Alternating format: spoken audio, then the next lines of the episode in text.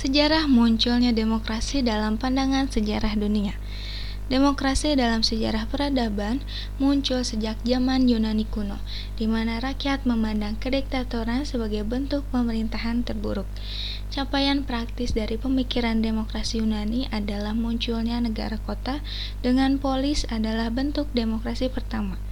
Demokrasi sendiri berasal dari kata lain yaitu demos yang berarti rakyat dan kratos yang berarti pemerintahan.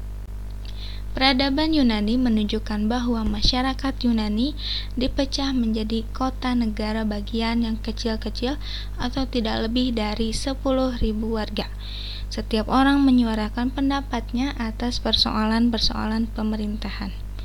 Istilah demokrasi sendiri pertama kali dikemukakan pada pertengahan abad 5 Masehi di Athena. Istilah demokrasi pertama kali muncul dalam pemikiran politik dan filosofis Yunani kuno. Filsuf Plato membandingkan demokrasi, sistem diperintah oleh yang diperintah, dengan sistem alternatif yaitu monarki, oligarki, dan demokrasi. Konsep demokrasi memang sedikit sulit untuk dipahami karena banyak memiliki kesamaan makna yaitu variatif, evolutif, dan dinamis. Untuk itu tidak begitu mudah membuat definisi yang baku tentang demokrasi. Dan banyak sekali negara yang mengklaim bahwa negaranya merupakan negara demokrasi walaupun nilai-nilai demokrasi dalam pemerintahannya banyak yang dilanggar.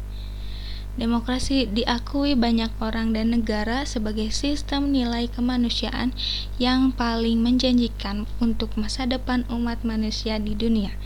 Abraham Lincoln adalah presiden Amerika Serikat pertama yang pernah mengatakan bahwa demokrasi adalah pemerintahan dari rakyat, oleh rakyat, dan untuk rakyat.